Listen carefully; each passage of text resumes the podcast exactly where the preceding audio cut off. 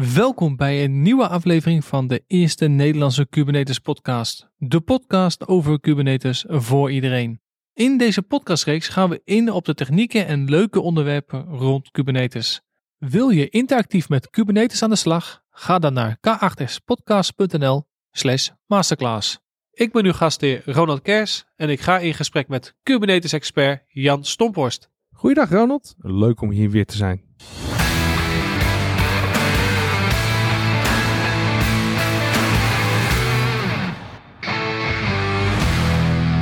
En Jan, waar gaan we het vandaag over hebben?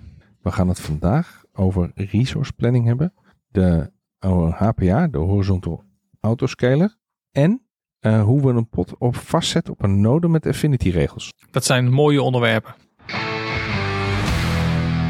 Als je een omgeving opbouwt, is het rekening houden met resources altijd een belangrijk item.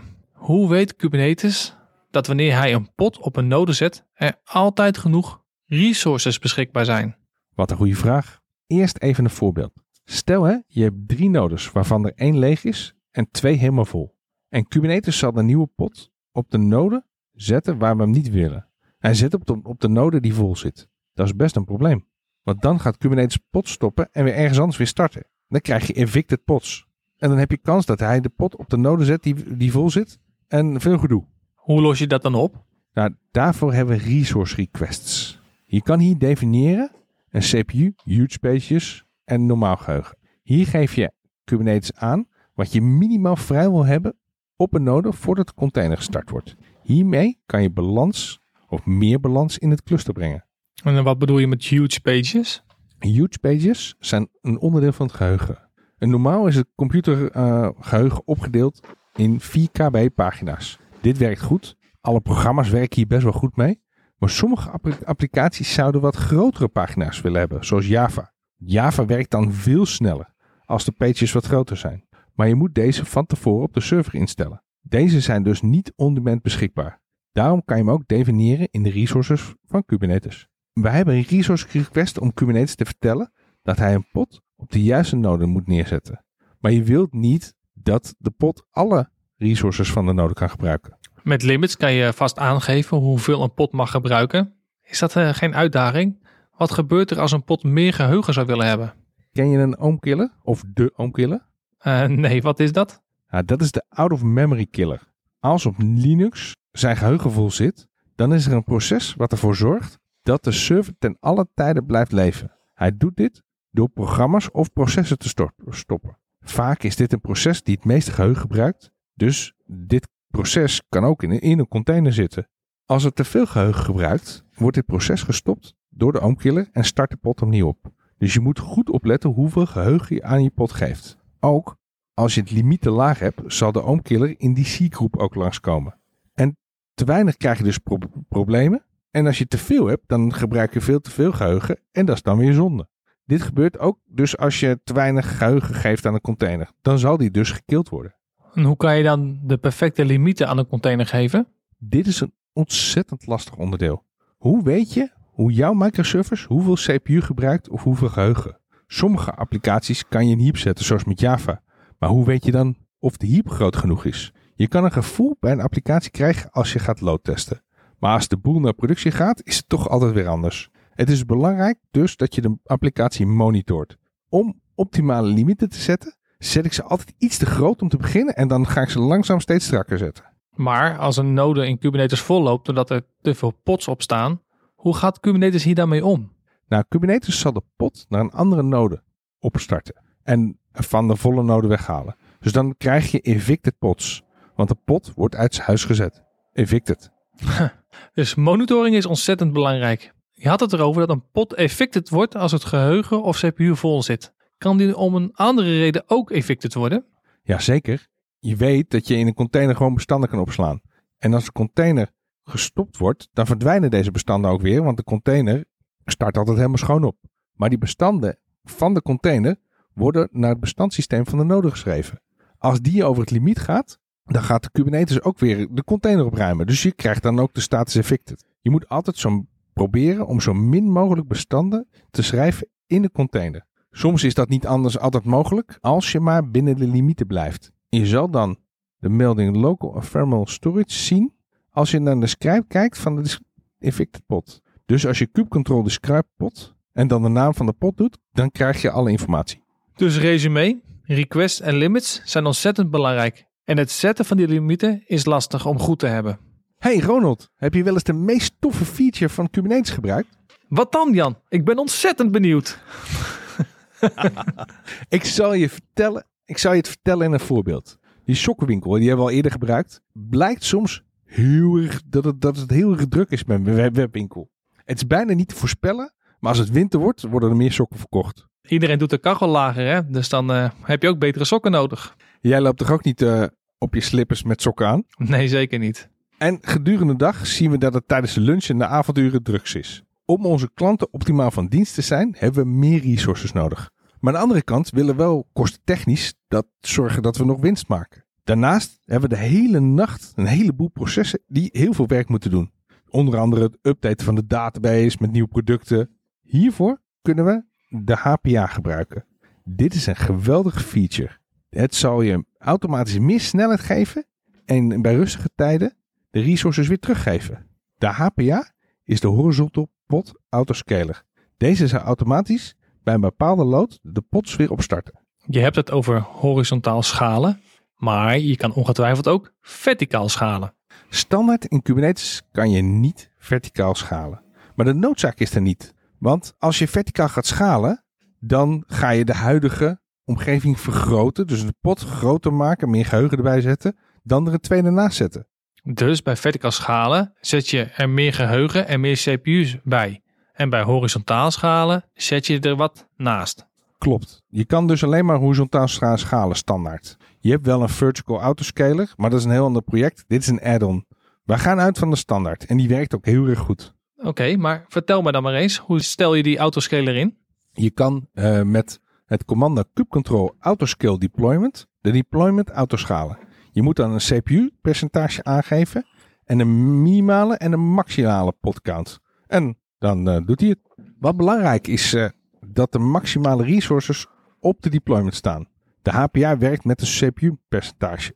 Dus hij moet wel weten welk percentage die moet hebben en hoe groot dus een CPU is. De horizontal pot autoscaler is geen proces wat altijd loopt. Hij start met een interval. Deze interval is 15 seconden.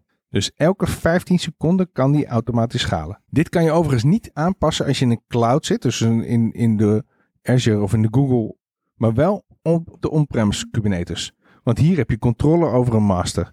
Standaard kijkt de HPA naar de CPU-load van de pod en dan de deployment aan te passen met meer containers. En uh, hoe berekent de HPA dan hoeveel pods hij moet starten? Het is even een lastige, goed opletten. Het is het aantal verwachte containers, is het gemiddelde van de containers wat nu actief is, maal wat je eerst de huidige containerspercentage gedeeld door het ingestelde CPU-percentage. Heb je hem? Uh, nee. Ga je hem nog een keer uitleggen?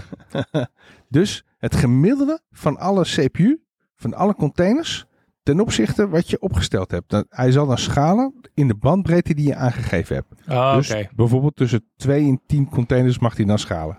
Oké, helder. Je kan zelf ook een metric aangeven voor het autoscalen. Maar de HPA werkt altijd met, met percentages. Dus je kan een policy aanmaken waar die aangeeft hoe die moet schalen en hoe snel. Daarnaast kan je aangeven met, met een stabilization window. Dat moet in seconden overigens. Hoe lang het duurt voordat je wacht dat hij gaat downscalen. Standaard staat dit op 300 seconden. Dan heb je minder snel dat hij gaat flappen. Dus dat hij meer containers stopt of start. Is er een probleem als je een nieuwe uitrol doet op een deployment als hij in een HPA zit? Nee, dat is geen probleem. De deployment zou gewoon een nieuwe versie uitrollen en ze zal rekening houden met de autoscaler. Dus de autoscaler is een prachtige tool en verschrikkelijk makkelijk in te stellen. Oké, nou, dankjewel.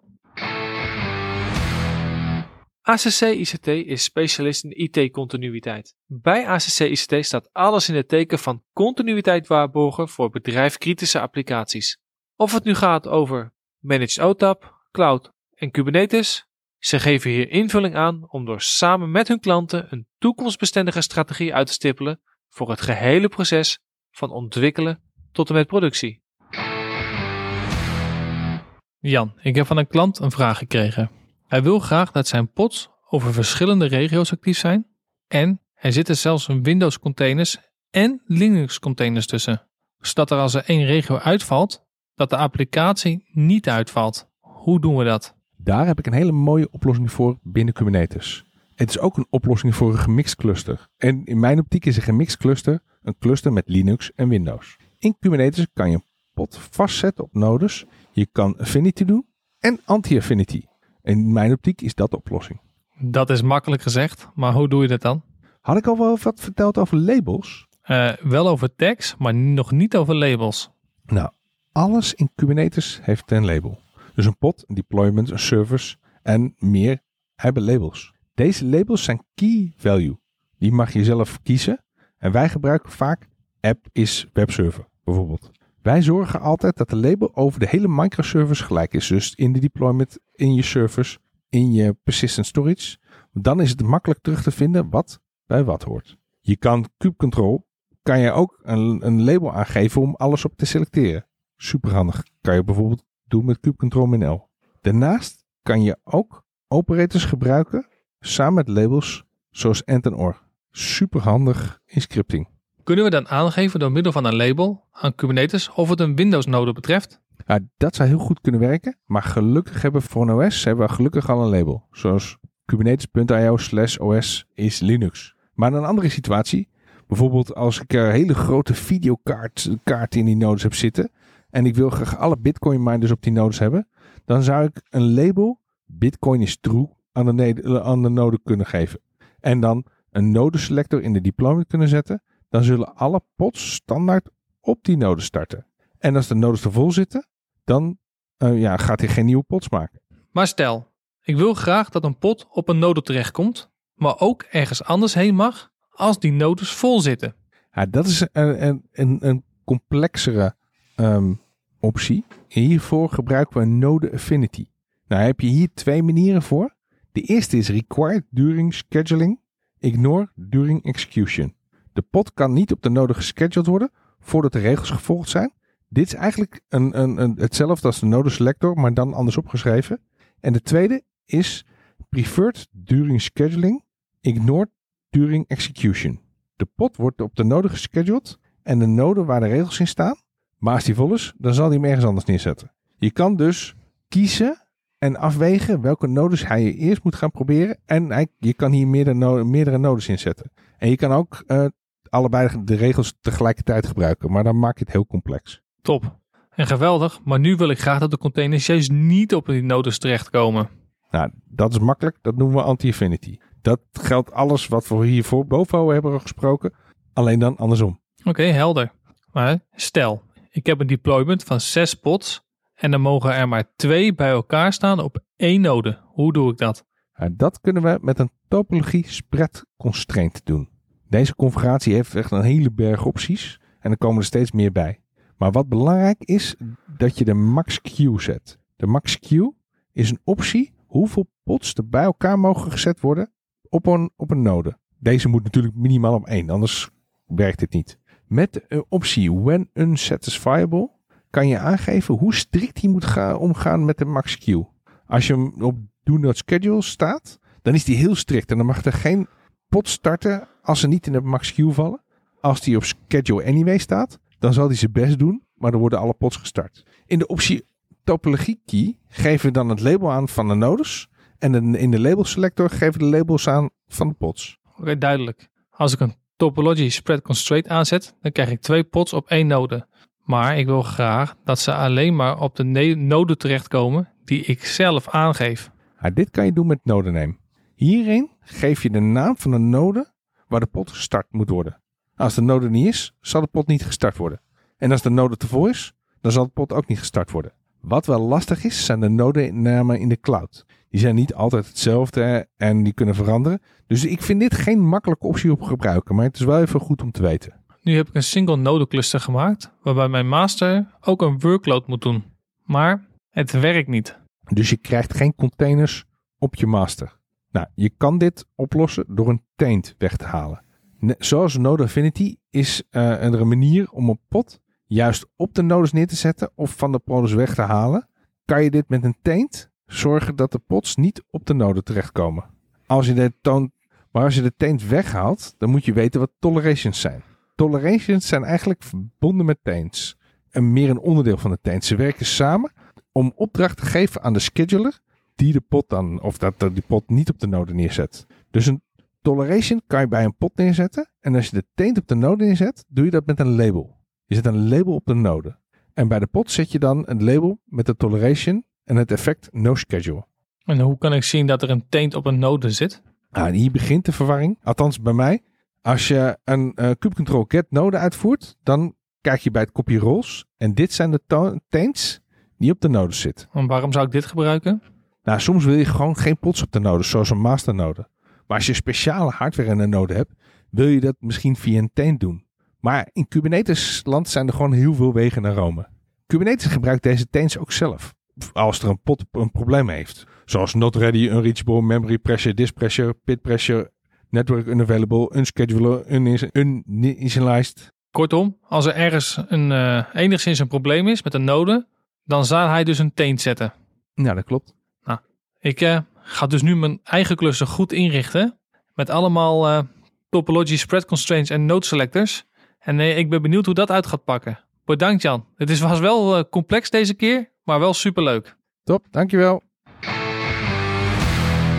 Deze podcast is een initiatief van ACC ICT en wij zijn te beluisteren op onze website k8spodcast.nl via Spotify, Apple, Google Podcast en alle andere favoriete podcastproviders. Ben je na het luisteren van deze podcast nieuwsgierig geworden naar de mogelijkheden van Kubernetes? Ga dan naar k8spodcast.nl slash masterclass en schrijf je in voor de gratis interactieve Kubernetes masterclass van ACC ICT.